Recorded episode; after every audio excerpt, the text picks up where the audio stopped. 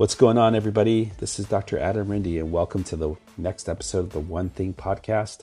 I'm delighted to bring to you my special guest, Scott Anderson, the author of The Psychobiotic Revolution, which is a book on mood, food, and the gut brain connection. It goes into the concept of psychobiotics, how probiotics and prebiotics may influence brain health and brain function. He co authored this book with microbiome experts John Cryan and Ted Dinan. In this episode, we go into this topic on a very deep level. The episode picks up mid conversation, so without further ado, we're going to jump right into the episode. If you like this episode, please make sure to click like on your podcast player and subscribe to our channel so that we can further get this message out. Thank you for tuning in. I greatly appreciate it. Enjoy the episode.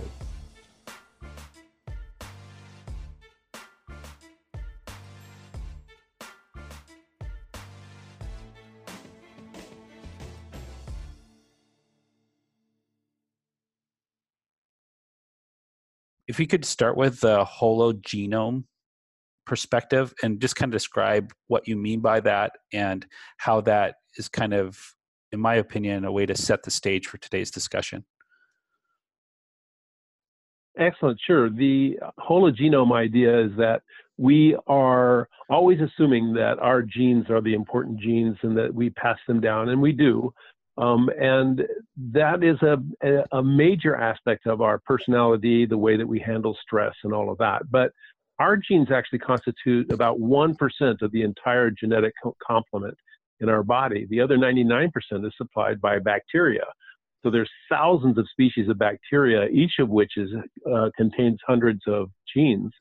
And those genes are capable of doing amazing things. In particular, um, this is shocking to a lot of scientists and, and still kind of blows my mind, is that they can produce, bacteria can produce human neurotransmitters, including acetylcholine and dopamine, serotonin, things that are typically used by psychiatrists as drugs for uh, dealing with depression and anxiety. So it's fascinating to see that bacteria can produce these. Now, we don't really know how all of that works, and I guess we can come back to that a little bit later. But the idea is that in your gut, um, there are a hundred times more genes than you have in your body. And we have co evolved with these bacteria over millennia. Um, and the idea of this is kind of striking, but um, we as humans are pretty good at uh, coming up with changes over long periods of time to our genes, but it can take us a millennia to change a gene. Uh, whereas bacteria can change a gene in 20 minutes or so and then produce a flood of new bacteria that have this new gene that they can pick up from other bacteria or they can pick it up from viruses and and they can even pick up some genes from from humans and vice versa. Humans can actually adopt genes from viruses and bacteria as well. So there's a lot of crosstalk between all of these things and it means that looking at us as strictly humans is not the way to see how we are going to respond to diseases or stresses in our lives because we have all these other genes that we need to look at as well. So several of these microbes that exist in our gut exist no place else in nature. They can only survive inside of our gut, which is a fascinating concept in and of itself.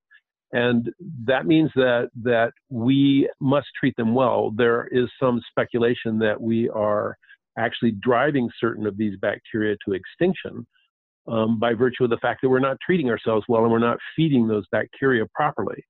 Mm-hmm. So this idea of a hologenome, the idea that, that we are really the sum of all of the genes, not just the human genes, but the bacterial genes as well, fits the data quite well and lets us know that we should probably be paying a little bit more attention to the health of our microbes. Mm-hmm. Yeah, it's amazing to think, you know, as you're talking about how the bacteria adapt and will change their genome. It's like, yeah, it makes a lot of sense. Look where they're living. I mean, what a harsh environment. Right. Right, right.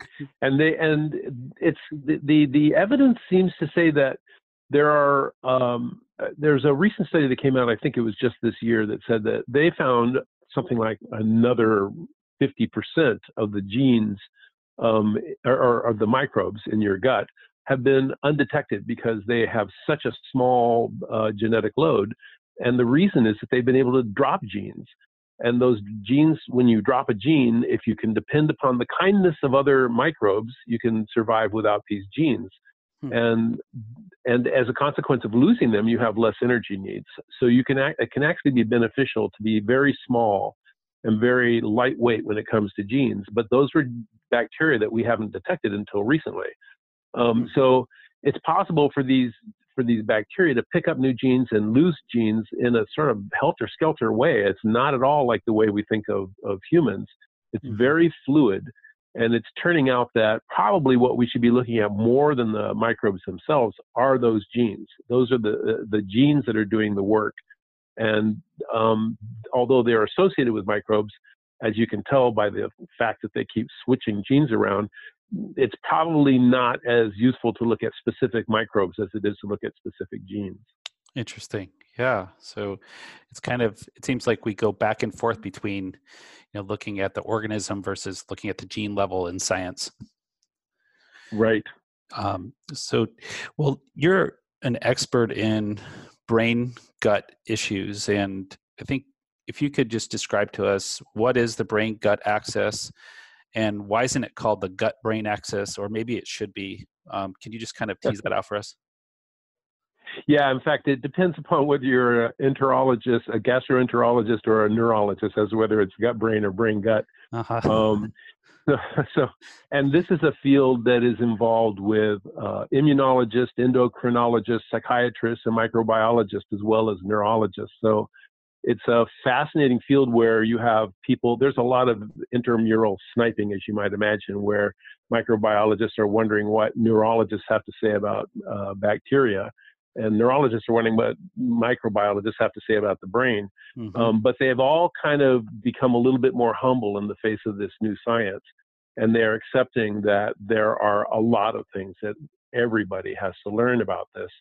Um, the the understanding the the connection between the gut and the brain goes back to Hippocrates, who basically said all disease starts in the gut. And when he was talking about that, he was also talking about diseases of the mind because he was one of the first to understand that people are may, people may have mental issues that are actually based upon some physical substrate in the body, and they didn't really know that it was the brain or or all of that. They, the details weren't there. But because uh, Hippocrates could figure out ways to fix it, he felt that those were not off limits to people who were studying uh, medicine and biology. Mm-hmm. Um, back it up. Now you you come up to the more modern era when bacteria were first discovered, um, and immediately the connection was made between bacteria and diseases, and that was the the uh, germ theory of disease. And the idea was that basically bacteria were all pathogens. And so we set out to just annihilate them. And we did a pretty good job when the, with the invention of antibiotics, we're able to kill a lot of bacteria. Mm-hmm. But recently we started to figure out, wow, some of these bacteria are actually good. And, and that was uh, around the time of Louis Pasteur, who figured out that some bacteria were creating wine, and that was good. Other bacteria were making your wine go bad, that was mm-hmm. bad. So he's the one who figured out how to get rid of the bad bacteria and, and uh, enhance the good bacteria. And that was a, a, a, big breakthrough. And of course, we all wine lovers have a, a owe a big thanks to Louis Pasteur for figuring out how to get that to work. Um, and in our bodies, we've seen the same sort of thing. We've seen um, uh, uh, one of the things, one of the first instances where people understood that there was a weird kind of gut bacteria thing going on was something called uh, hepatic encephalopathy. And that's where you have a liver disease, but all of a sudden you start going a little crazy. You, you don't act like yourself.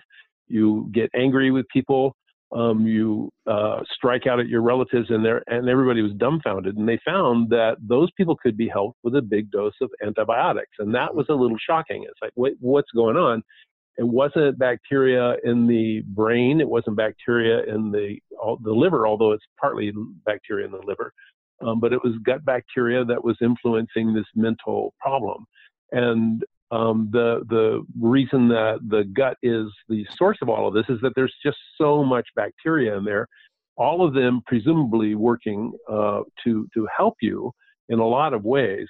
But if they can, if they get into the blood circulation, none of them are any good.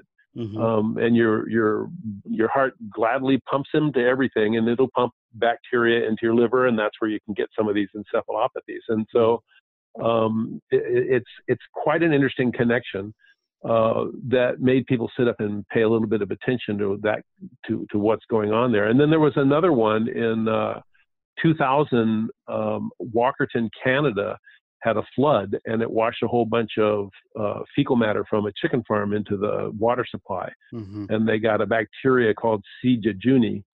And that caused the whole town got sick. Uh, caused the whole town to go to end up in the hospital. 5,000 people uh, were sick and several people were killed um, by this bacteria. And those people got something called post-infectious IBS, uh, mm-hmm. irritable bowel syndrome. And some of them came down with depression um, a good percentage of them had depression that lasted for quite a while until the uh, certain scientists from McMaster uh, University in Toronto um, looked at them. That's Stephen Collins and Premysl Bercik. Um, mm-hmm. they went and looked at them, and with with drugs, uh, antibiotics, and stuff, they were able to help these people both with their IBS and with their depression and that was uh, one of the first times again that was a, a real eye opener in terms of how bacteria can affect your gut uh, mm-hmm. bacteria can affect your brain and um, so that was a, that was the beginning what we were seeing though in both of these cases is how bacteria can give you a, a rotten mood um, basically mm-hmm. can cause depression and so the the bigger breakthrough started to come with John Cryan and Ted Dinan, who realized that some bacteria could improve your mood. Mm-hmm. Um, and that's where that's where the the excitement comes from, and, and why I decided to do this book was when I looked at that, I just said that makes perfect sense. Yeah. And um, these guys were, yeah, yeah. so at any rate, that's that's where that stands. Yeah. So it seems like the kind of what you've described is um, sort of an endotoxin that's coming across from the gut and getting into the systemic circulation or dumping into spaces in the body like the liver the brain. And it's you know sort of a inflammatory problem which you talk a lot about in your book that you know depression specifically and maybe anxiety are related to inflammation. Yes it seems that inflammation is at the root of probably at least from what we're seeing probably uh, 90% of chronic diseases. So we're seeing inflammation being at the root of uh, diabetes and obesity, uh, arthritis, um, being at the root of, amazingly, being at the root of uh, Alzheimer's and Parkinson's. That is that is fairly new understanding. Uh, the story with Parkinson's is that bacteria start and create something called Lewy bodies, mm-hmm. that are in the cells that are in the nerve cells that surround the gut. And it works your, their way up through the vagus nerve. It works its way up. It takes about 10 years to get to the brain. And when it does, it has the, these Lewy bodies keep spreading up to the uh, substantia nigra where they can cause Parkinson's.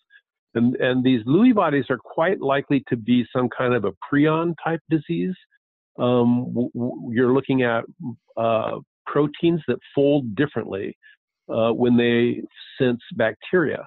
So it's a it's probably an antibacterial uh, effect that is being done that is causing its own per, you know its own uh, uh, side effects.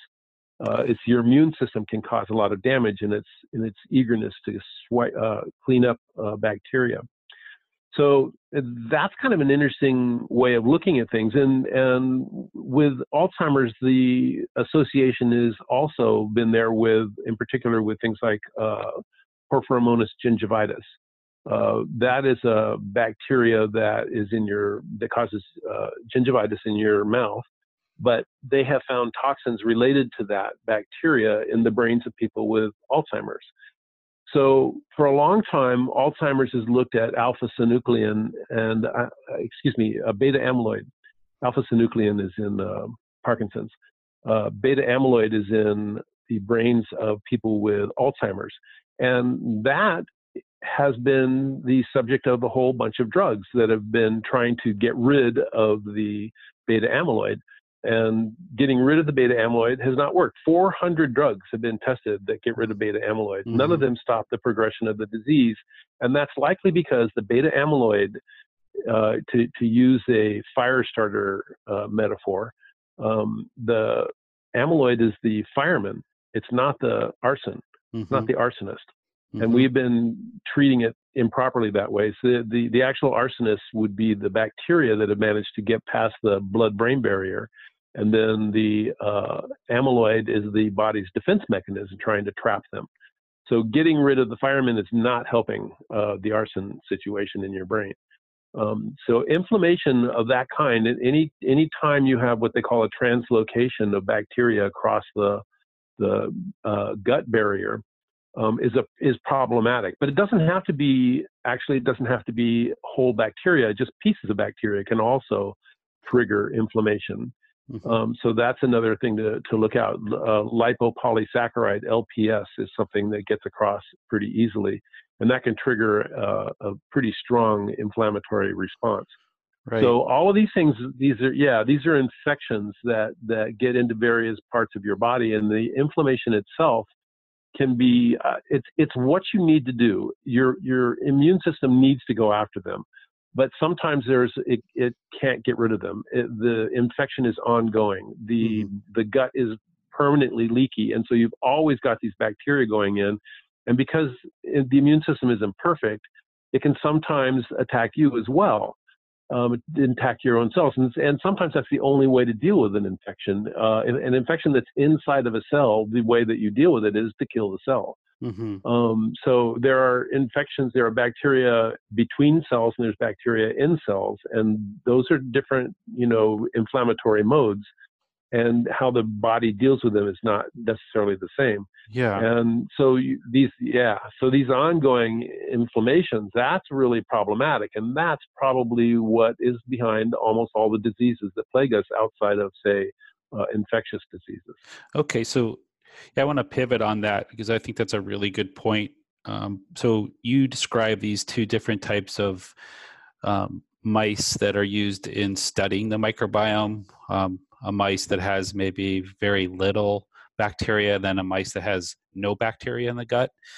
And can you just kind of tell us a few things you key points to that we've learned about these two different species of mice and how that's really influenced how we see this gut brain axis?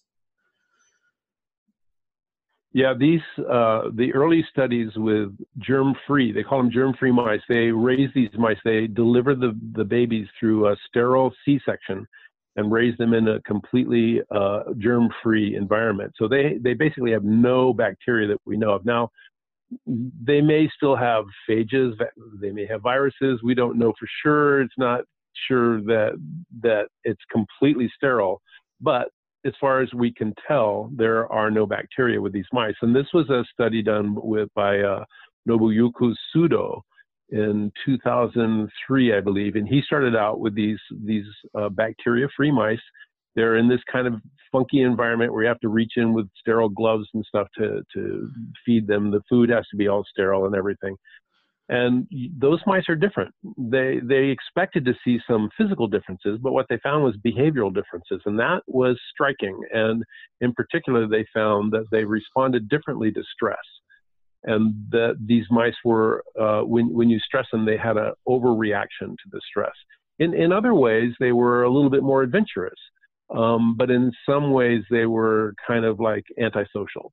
So it was different. It, the behavior was different. And they realized that if they gave them some bacteria, kind of uh, in pathogen-free bacteria, um, that that they could restore their behavior to normal, and that those mice, then the mice that have specific bacteria that we know about, and usually a a small number that you can that you can that it's that's tractable to deal with, say a dozen or so bacteria, uh, different different genre of bacteria.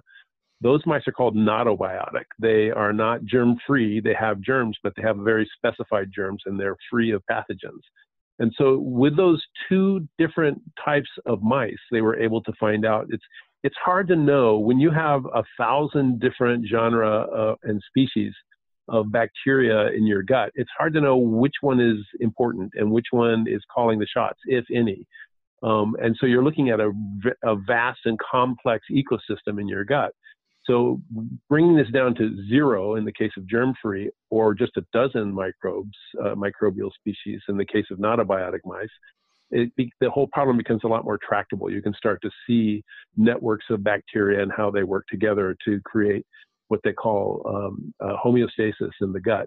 And when that gets unbalanced, when one species starts to take over, that's called dysbiosis. Although that that term is is is kind of losing its cachet because it's hard to nail down exactly what dysbiosis means. Mm-hmm. So that was sort of the launch of psychobiotics when we started seeing these yes. patterns. Okay. Yes, that was really when it started out um, with with a vengeance. Um, all of a sudden, everybody's saying, "Well, wait a minute. So you're saying that if you don't have bacteria, your brain is different?" They looked at their brains and they saw that the development of the brains were different. That they didn't that they had different rates of myelination around the neurons, and that they had smaller hippocampuses. So those are, are hippocampi. Um, that, that's the part of a little little horseshoe shaped uh, organ in your brain where memories are initially stored um, before they go to long-term memory. And so the, the, hippocampus is quite an interesting organ. In uh, in London, taxi drivers who have to know all the streets in London have giant hippocampuses, and that is uh, a, a great story for people to realize that the shape of your brain, the size of different parts of your brain can change depending upon your environment. Mm-hmm. Um, and they can also change and be different depending upon your microbiota. So this is another thing from uh, Kirsten Tillisch, Tillisch is that she figured out using fMRI that certain parts of the brain were bigger. The uh, the uh, uh amygdala was larger in some of these uh, women, and the hippocampuses were smaller in some of these women. Huh. Um, and wait. these are women that, that, yeah, go ahead.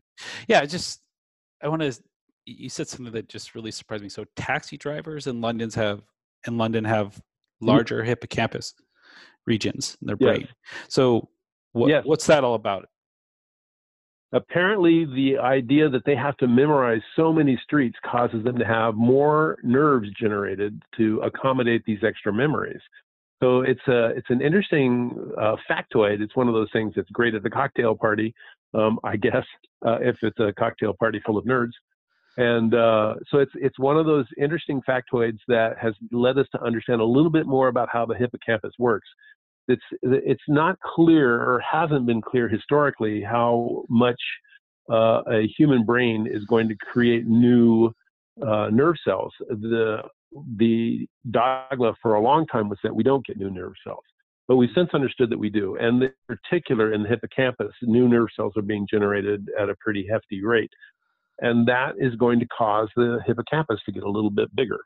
Um, nerve cells aren't very big. It, it, would take millions of them to to appreciably increase the size, but that's actually what happens in these taxi drivers. And they just have all this. They have this map in their head, in their hippocampus of of London, and that is uh, how they ended up with large numbers of extra numbers of neurons. Um, we see the same thing in people who have to do who have to learn a lot of things and memorize them. Mm-hmm. So it's it's something that means it, it's it ties the hippocampus directly to memory.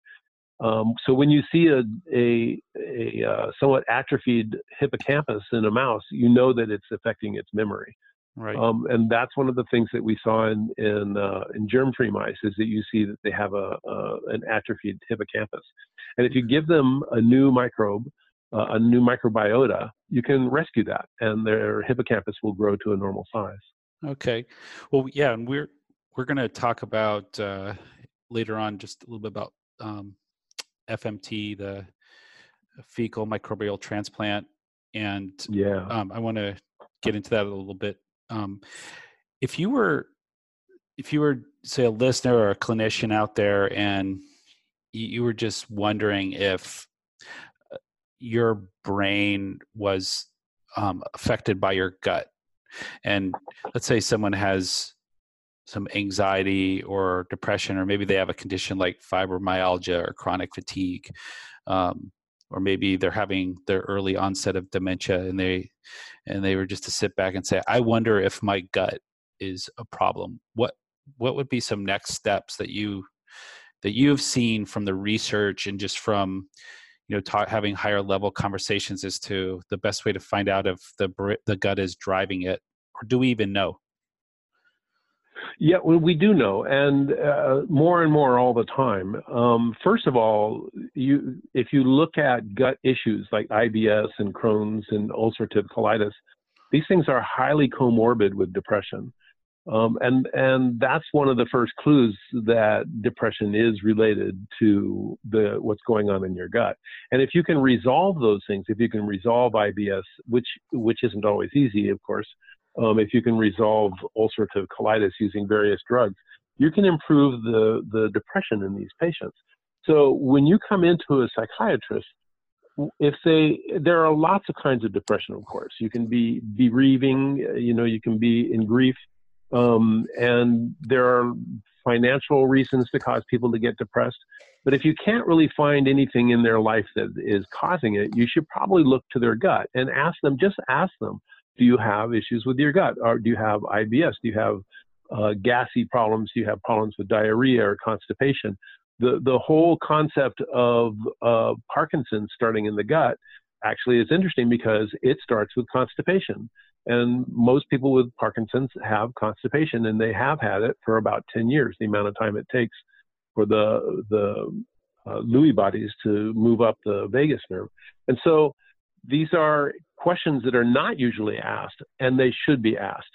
Um, besides that, we can now do a whole bunch of tests to show if there's low level inflammation. And in general, when you find inflammation of any sort in the body, the likely source, the most likely source, is the gut, because that's this big kind of uh, uh, very uh, uh fragile ecosystem where you're supposed to be able to absorb nutrients but keep uh, bacteria out.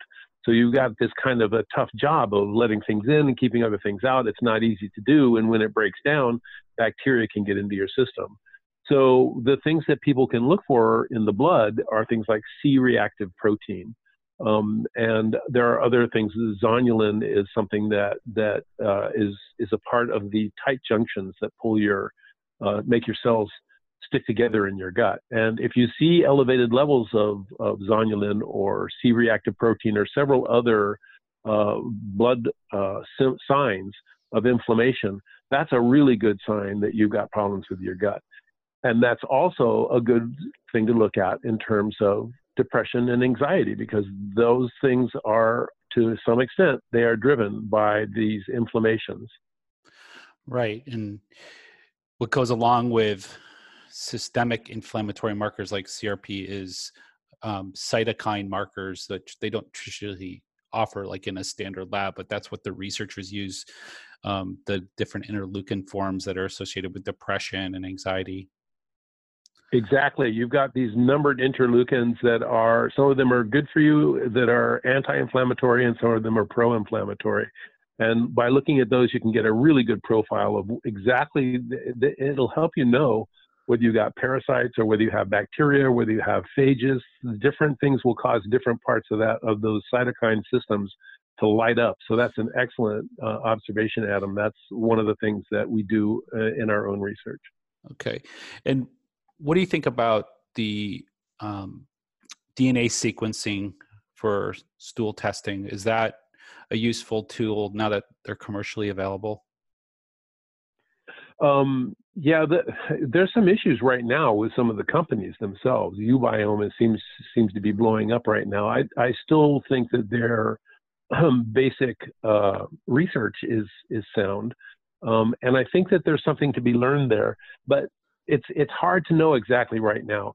If you look at studies that are out there, they're going to say the Firmicutes to Bacteroides, uh, these are two major genera of bacteria, that that ratio is supposed to tell you something but every single study that I look at has a different value. Um, and sometimes the, the ratio is uh, greater than one, sometimes that ratio is less than one, and sometimes that's supposed to be positive, sometimes that's supposed to be negative in impact. And so right now, I think that that is insufficient to really tell you whether you're sick or not in terms of your your gut balance. Um, and and again, this also comes back to the idea that these bacteria themselves are hard to pin down, knowing that because how do you know what is a bacterial species? Well, you look at its genes. Oh, they're swapping their genes. Well, that kind of make, blurs the lines between microbes in the first place. So it's kind of tricky to do that analysis with and come away with a feeling that you really nailed it. Um, better uh, a way to look at this is in terms of diversity. And, and this comes back to an, an ecological point of view about how your gut works is that um, a greater diversity in general seems to imply greater homeostasis. It implies that not one species or one or two species have taken over, but that everything is fairly well balanced. When you have less diversity, you tend to have a few species that are taking over um, and that are that are kind of being bully species that are now out more for their own sake than they are for the sake of the team. Let's call it. Um, and so that's uh, something that would be nice if we could get that from the fecal transplants or from the fecal uh, analysis. Um, it's hard to see that that's what you're getting right now. And again, this is one of those things where some people can look at this and and and get some really good results. The the uh, folks at the Weizmann Institute are using fecal analysis, and they're they're getting better results. And then the the new way of doing fecal analysis is not with. Um, I, I, better backtrack for just a second. The the first way that we used to look at fecal uh, uh, genomes, so the fecal, excuse me, microbiota, was to culture them, and not many of those bacteria could be cultured. Um, we've gotten better at culturing, but we've gotten even better at looking at them using DNA analysis. And the DNA analysis that we use is to look at a single part of a single gene that, co- that corresponds to the ribosomes. All of these creatures have ribosomes that are little factories that produce proteins from the genetic blueprint. And that is pretty much conserved from one species to another. So if you look at that, it's called 16S rRNA.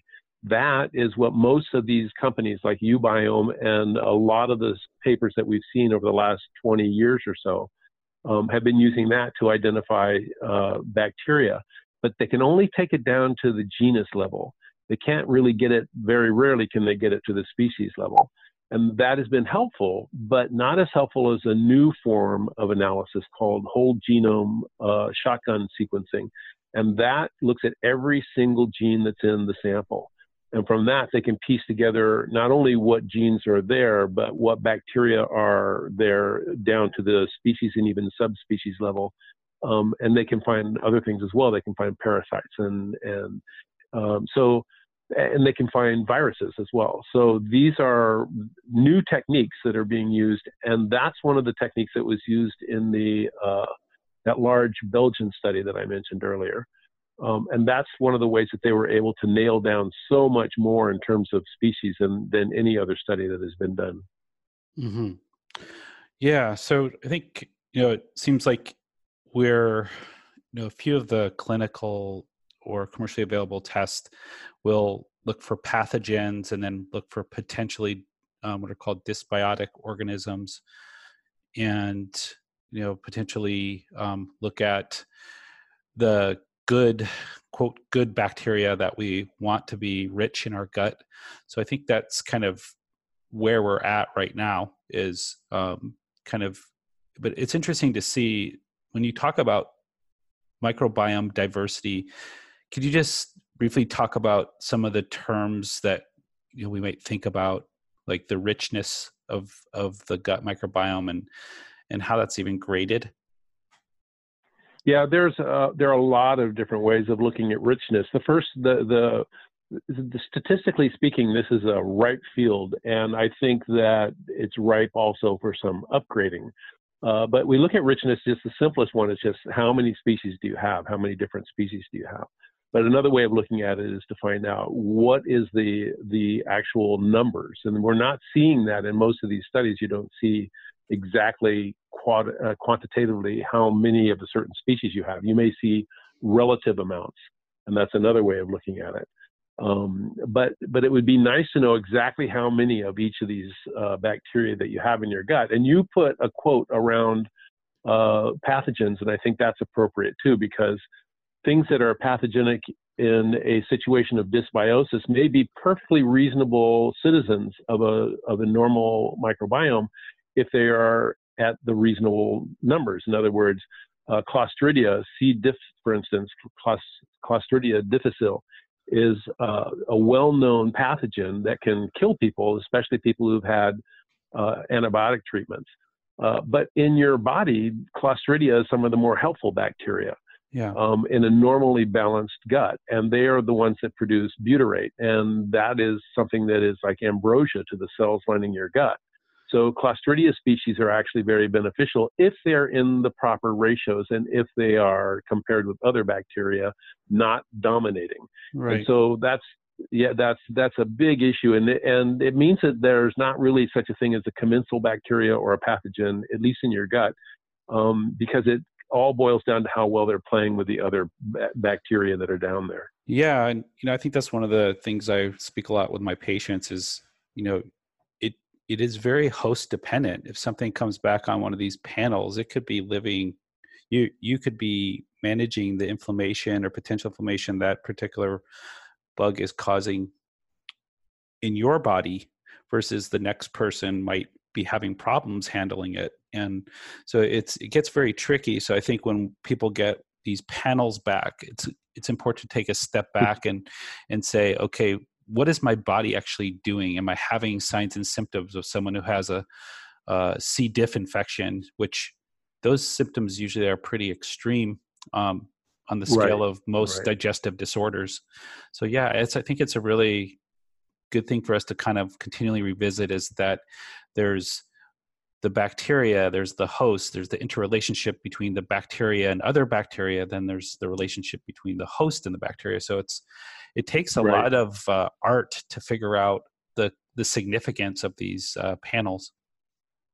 Yes, it's it, it, art is is correct in this case, and that's you know in a lot of science, what happens is it starts with art, and then we get a little bit better with with the numbers on it, and we can nail things down better. But you're absolutely right; it is fantastically complicated because the your genes will interact with the bacteria in your gut, and the and the, the, what's going on, uh, sort of from a bigger evolutionary perspective, is that you um, got your gut bacteria largely from your mother, and at least in most cases we do.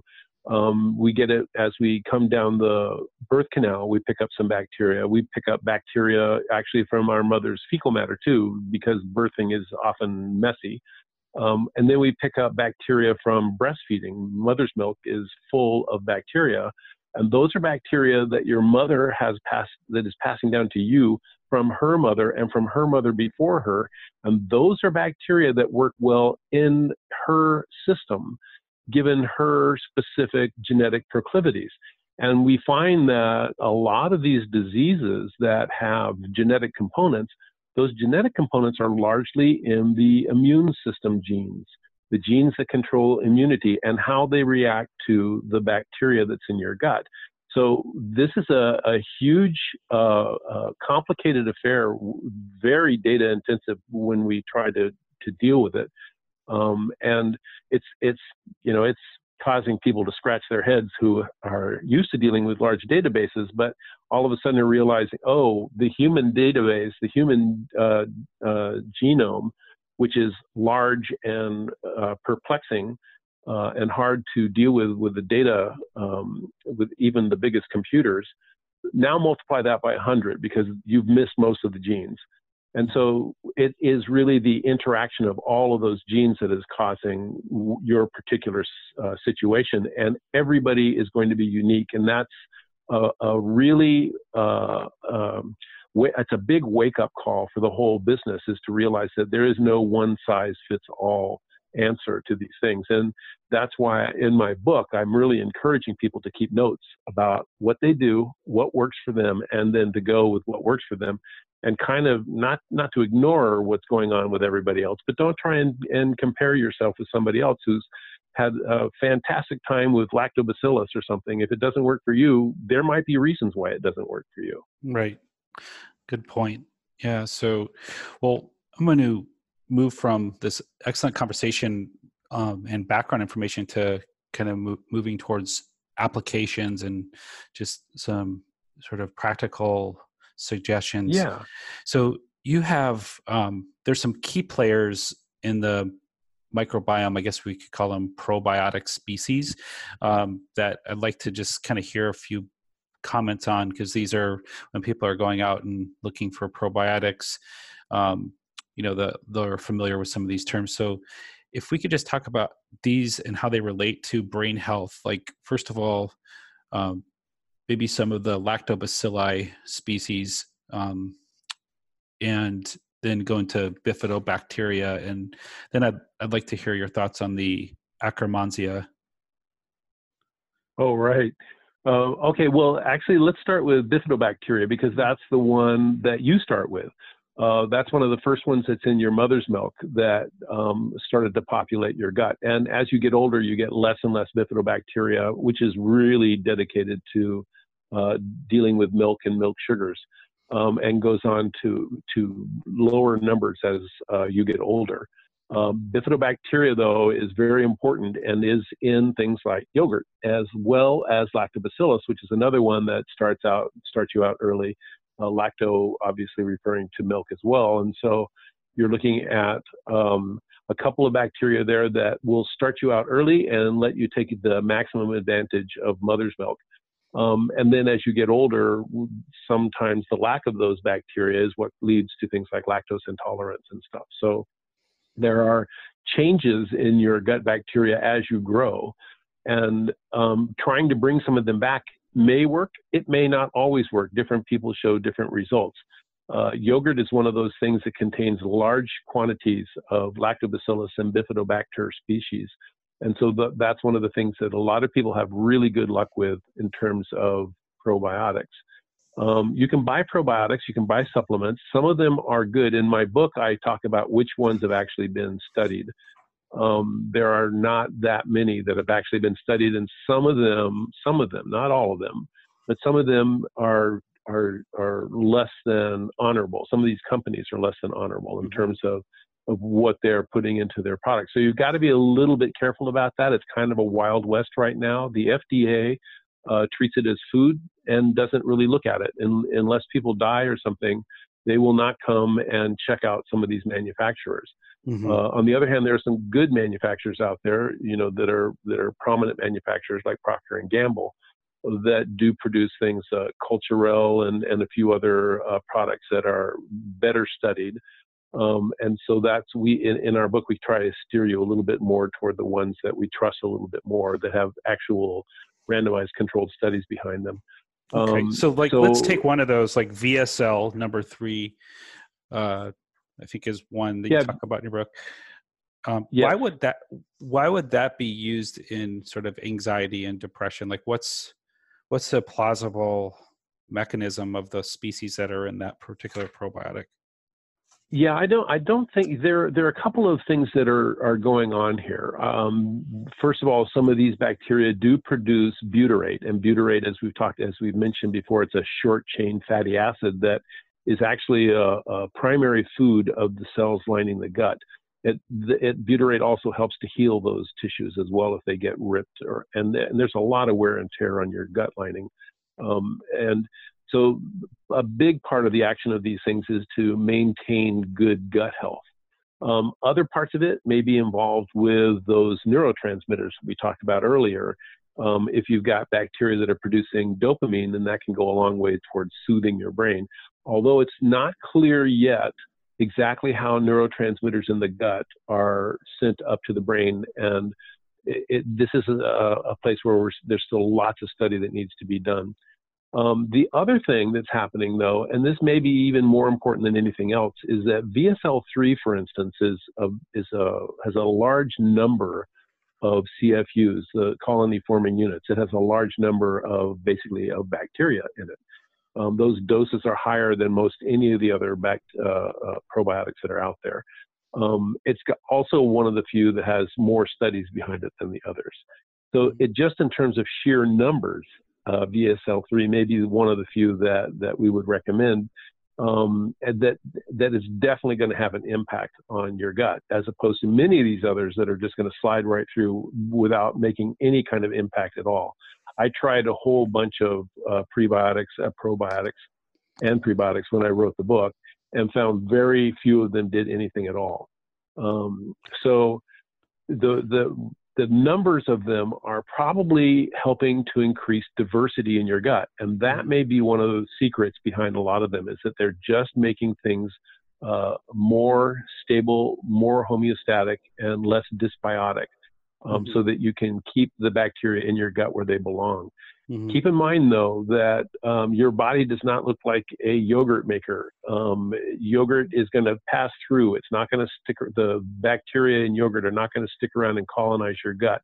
There may be a few that will, but by and large, they are traveling. They're just they're just uh, uh, traveling through, and you need to keep uh, while they travel through, they can do good things. They can produce butyrate, they can produce neurotransmitters, they can produce hormones that are beneficial, but they're not going to stay there. And that's why you need to keep eating yogurt. You can't just eat it one day and then say, ah, done. Right. Um, so, yeah. And, yeah. And I know we'll talk about prebiotics and, and maybe um, some of the more potentially um, longer longer lasting treatments um, that might have like more of a, a solid non transitory impact on your gut um, microbiome in a second. I there's there's one kind of I guess the early psychobiotic blend called the ProBio Stick, and it has the Lactobacillus acidophilus R52 and the Bifidobacterium R7175, and so that was used for stress and anxiety in rats, I believe. Um, any comments on that particular blend and why um, well, that particular blend, as I understand it, that's not that easy to get um, in the first place. I don't think you can get it in the United States. Um, okay. But the Canadian, it's, you, it's a Canadian product, and it's um, the Canada, Canadian government has actually uh, anointed it with its blessing as a, uh, a genuine psychobiotic. Um, why it works is still not clear, and and the studies with humans are mixed. Um, some of the, the things like Bifidobacterium longum um, have been shown to help with uh, anxiety, but not with depression. So there are some uh, some issues that are are a little bit confusing in terms of what we're seeing, and and some of the a lot of these studies came from mice, and there are specific bacteria that work well in mice. Uh, one is Bacteroides fragilis, but that is actually uh, potentially uh, pathogenic in humans. Mm-hmm. So we need to be careful about the, the what they call the psychopharmacological bridge between animals. Uh, we cannot d- d- assume that work, that what works in a mouse will work equally well in a human. Um, although there are some really good studies that show that we can at least on in broad strokes we can trust uh, the connection, and there, that's where we'll, we'll, where you get into the fecal transplants uh, transplanting fecal material from a depressed human to a germ-free mouse can cause that mouse to be act uh, as if it were depressed. So that not only shows that it crosses the species boundary, but it also shows causality. That means mm-hmm. that this is not just an associational study. We now, ha- you know, you give them that, and that happens. So that's amazing. Um, yes. So those are those are studies that give us a, a th- those are some of the first studies that made me say, "Oh, this is definitely real. This is not." This is not just some strange association that could be explained many other ways. Yeah, just so you know, for the listeners, like if you're getting a, uh, if you're going in for a, a fecal microbial transplant, there, you know, there's a whole donor selection process, and you're screened for pathogens and you know blatant infectious organisms. Now I understand um, people are being screened for IBS, um, patterns of IBS before being accepted as a donor. And now this is a third element to look out for, which is the mental health of the donor. Right. And it definitely something that you want to look out for is is, is this a cheerful person Um, and also obesity, we're looking at that too. It, there have been, at least anecdotally, there have been cases where people have had fecal transplants from an overweight person and they immediately became overweight within within just weeks. Um, their weight started to balloon, and that is perhaps related to the fact that certain bacteria are more efficient than others, and the efficient ones will just uh, eke out the last calorie in any food that you've got. Um, whereas the slackers are the ones that we probably want more of because they'll let a lot of things go through and you and will not uh, help you put on weight. And in that category is Akkermansia, which you mentioned earlier. Uh, Akkermansia, Akkermansia muciniphilus is uh, the mucus lover. Um, will actually eat your own uh, mucus if it does, if you don't feed it properly. Um, but it is associated with lean people, and it's likely because it's not very efficient at converting food into calories. Uh, so, so these are things that that you, if you are getting a fecal transplant because you're dying of C. diff, um, you, these things are are less of a trauma to you than just surviving this episode. Right. Um, but they are still things that you want to be thinking about. Yeah, that's a that's a very good point because you know uh, fecal microbial transplant has moved into research in other conditions besides C. diff, like inflammatory bowel disease, IBS, um, autism, spectrum disorders. So it's yeah. I mean, I I think as the more acute the problem is, maybe it's you know it's kind of like a background issue versus if it's a chronic problem you you might need to really weigh in some of these other factors and um, yeah and and and so far, the results are showing that fecal transplants seem to have some longevity to them, um, at least for a, a, couple of years or more in some instances. You know, it depends, I suppose, on what problem you're trying to solve. Right. Um, but but and and it comes back to this idea that we had that we talked about before in terms of how are your genes, your human genes, going to react to these new uh, uh, microbes in your gut. And so there may be some issues where it's not going to work as well long term. But right now, the fecal transplants are a marvelous uh, therapy, uh, a fantastic treatment that with up to 95% success rate. Um, unfortunately, the FDA has decided that, that fecal matter somehow is a drug. And so they are being pretty tough on, on them. And one person has died from a fecal transplant, and the FDA put a stop to it. So for now, anyway, um, they, they have an abundance of caution um, and and kind of maybe not a really well balanced view of this because so many people's lives have been saved. One person died, um, and and they and they put a stop to it. So uh, uh, that's something where you know you we just have to keep an eye on this and make sure that the FDA knows what we think about this as as people who are uh, uh doctors um, they have a voice and they should write to the FDA and say, look, this is something that we still need to be able to have uh, in our armamentarium. This is a fantastic tool. Yeah, especially since people are are you know some people are out there doing this kind of like back alley kind of yeah transplants. It's my my advice to your listeners is don't do that. Yeah, um, I, you I would agree. not. You would not. it's very much like an organ transplant, and you wouldn't do a heart transplant in your bathroom. Um, so just just give that a pass and go to the doctor and and figure out a way to get it done. Even if the FDA is clamping down on it, the, your doctor should be able to get a uh, a waiver for you um, if if you've got a, a good reason for it. Yeah. Well, let's let's dive into dietary measures. Um, there's just a couple things that I think this is a good place for us to kind of uh, last segment of the talk is um, you talk about the um, psychobiotic food pyramid. I want to kind of hear your thoughts on that. Um, I also just want to talk about some of these dietary moves that seem to have an influence on the microbiome, such as intermittent fasting, uh, ketogenic diet, or potentially like a vegan high fiber diet. If you could just kind right. of pep- pepper in a few thoughts w- about that, and then I want to just kind of hear, like, you know, for to leave our listeners with thoughts about the psychobiotic food pyramid.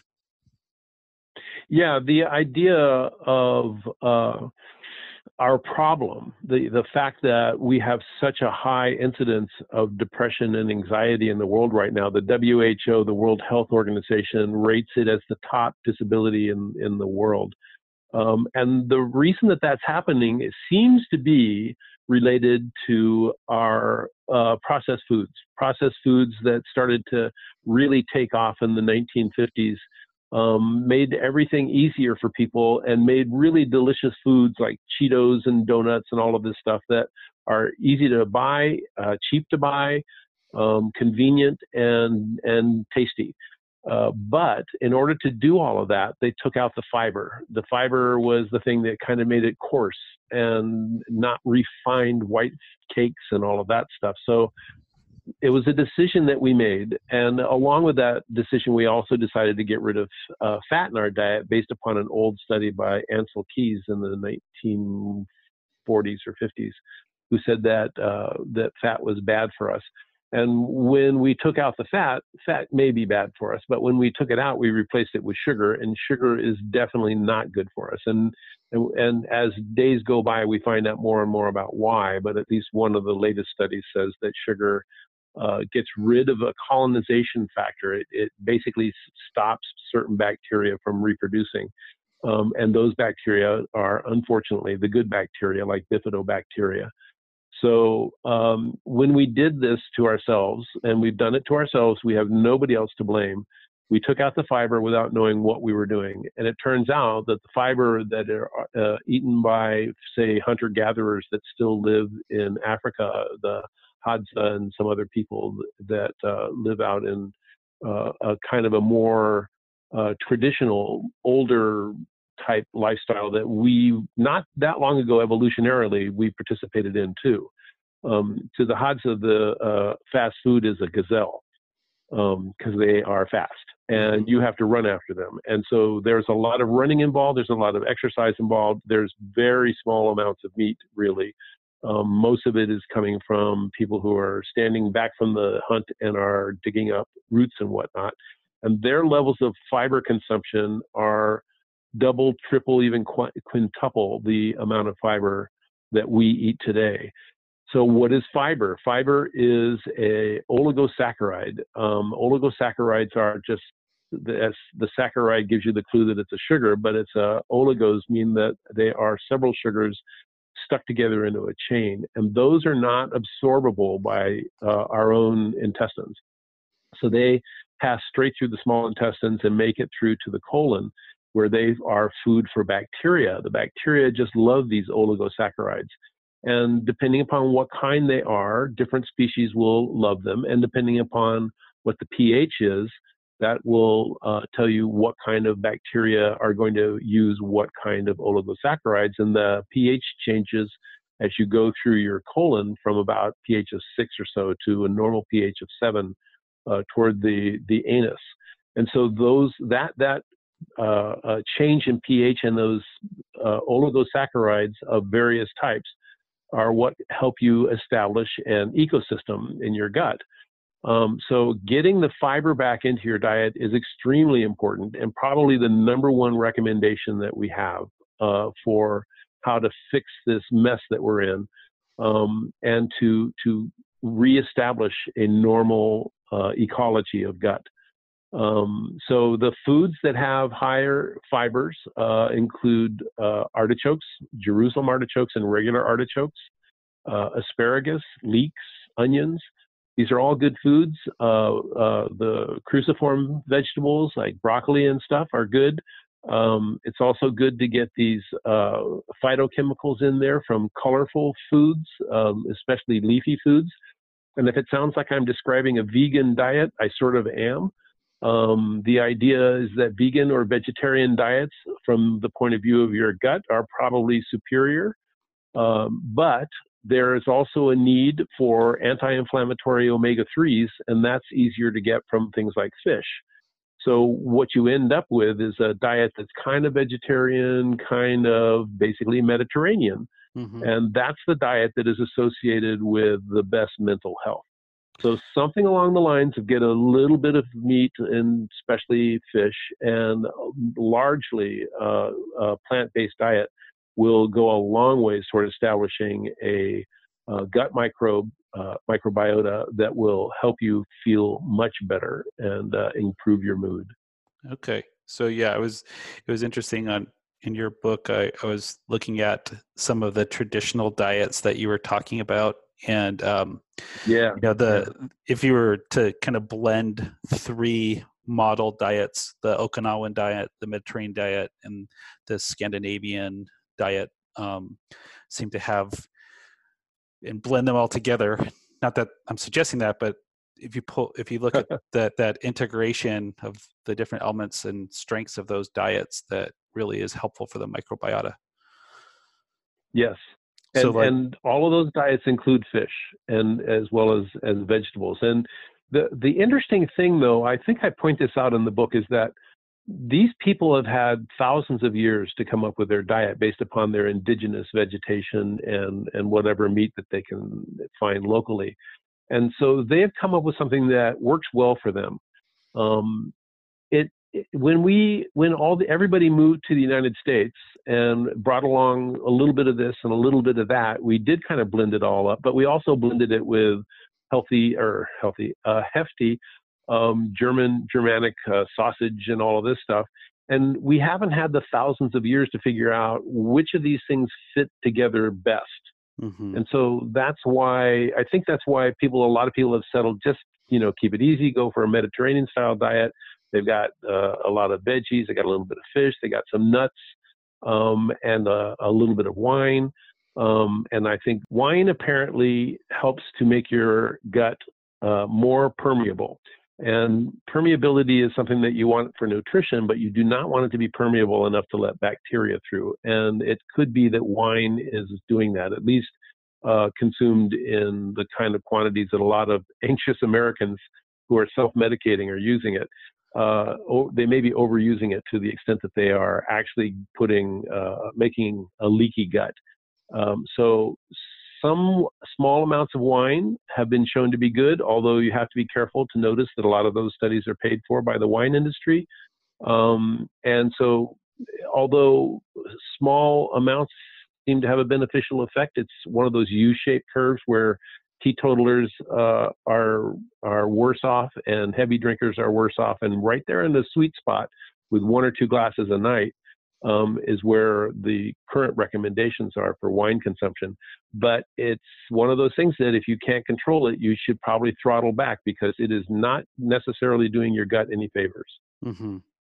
Yeah, I think there's you know there's aspects of what wine provides that we can get in our diet. So like polyphenols, you know, we can get these right. from berries and olive oil and and so you know I think resveratrol, if that's why people are drinking wine, is also available in supplement form. So these are all these are all good points that you're bringing up and uh, good things to think about. I know there's a researcher out of um, I believe he's an Israel um, Lerner who does a lot of studying on intestinal permeability, and he definitely brings up the the harms of alcohol on the the gut lining.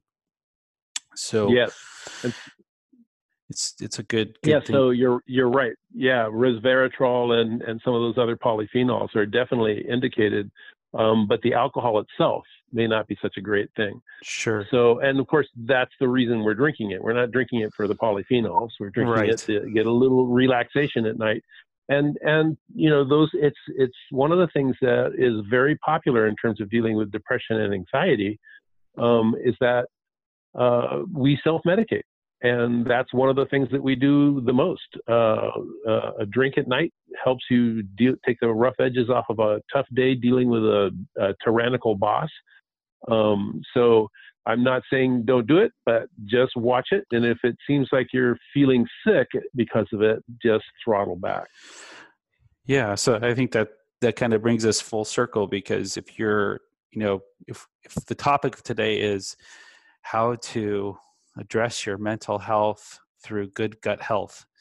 Um, and you know, I think you're you really did a great job of kind of walking us through all the different aspects of that, and also um, talking about how the richness of our gut microbiome may influence inflammation in our body, which may influence our mental health. And um, so this has been excellent. Is there uh, a take home message you'd like to give us? Um, uh, and then also, I'd like to hear about what you're up to professionally, and if you could tell us a little bit more about if people um, how to follow you. I know you're pretty active on Twitter, and um, also I want to encourage everybody to run out and get your book. And just if you could talk about anything else you're up to. Yeah, I'm totally in favor of everybody running out and getting the book. um, the, the book is called The Psychobiotic Revolution. Um, it's by Scott Anderson and it's with John Cryan and Ted Dinan, who are two dynamic geniuses who have really done a lot in the uh, world of the gut brain axis. Uh, Ted Dinan is the guy who came up with the word psychobiotic um, to describe probiotics that also can improve your mood. Um, so these guys are some of the tops in the world, and the book is out from National Geographic. You can get it at Amazon or any other bookstore.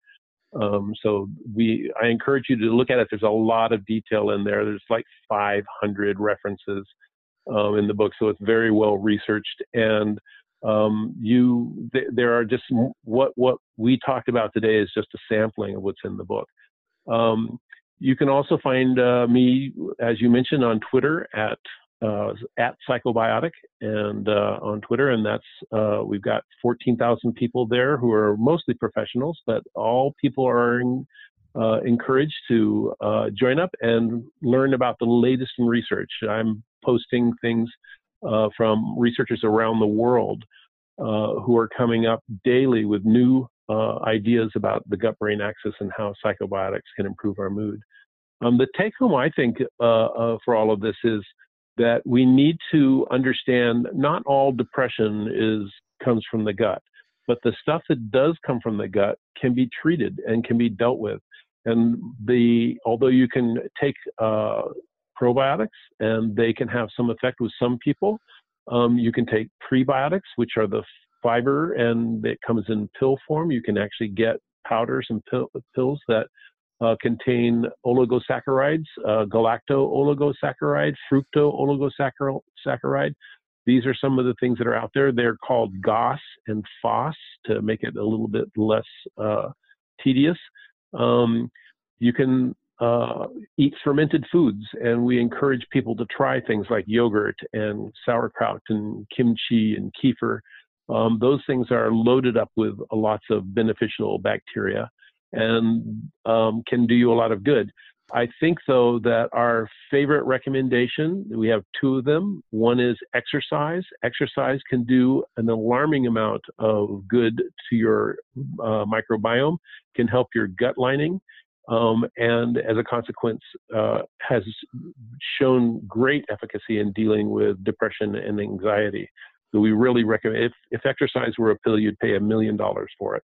Um, and once you get into it, it's not nearly as bad as it sounds.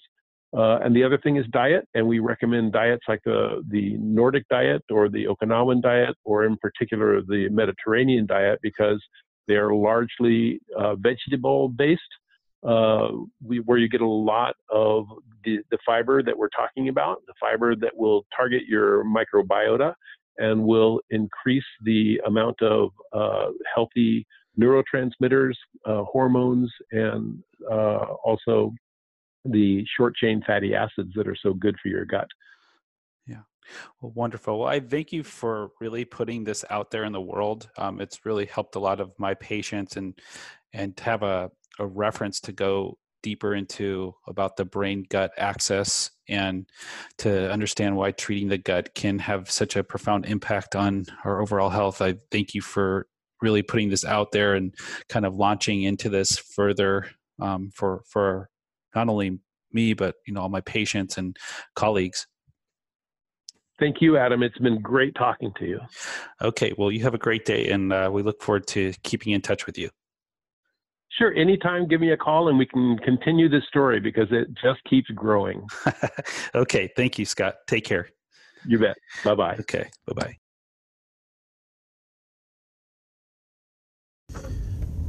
Hey, this is Dr. Rinde, just giving you some takeaways from today's episode. I hope you enjoyed it. There's a few tools that we use clinically to help with brain gut measurement.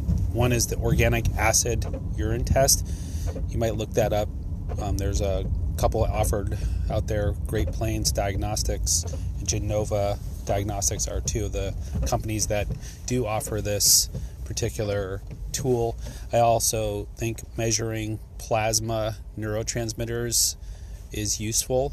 Um, we do measure neurotransmitters such as dopamine, norepinephrine, serotonin metabolites, GABA metabolites, and we can do some of these tests with plasma. We can do them with urine as well. Um, however, plasma seems to be maybe the most accurate. And some of these tools may help with just assessing how the brain and the gut is currently relating from a neurotransmitter standpoint. I also recommend people looking into nutrigenomics. Um, this is using gene data to look at how your gene interrelates with nutrition and, and biochemistry. And there's a lot of tools out there. I particularly use Opus 23 in my practice. But um, I thought, you know, people should know that there's some ways to kind of dig in and look at how the brain and the gut is interacting.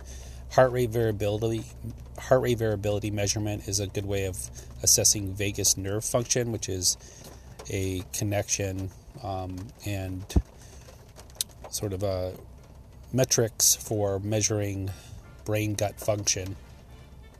And we're going to be learning more about how these probiotics can influence mood. And um, this was a great episode. You know, they're printing out the second edition, so I imagine we will be receiving more and more research on this end as the years go forward. There obviously needs to be some other alternatives and adjuncts to improving mental health beyond uh, antidepressants. Uh, so, this is a hopeful and inspiring area of health, and uh, we'll look forward to seeing you down the road on the next episode. Please like this episode and share it with your friends and loved ones. And uh, let's get the word out on some of these other tools so people become aware and also so that we can highlight some of these amazing people out in the world that are trying to treat the root cause of illness. Take care.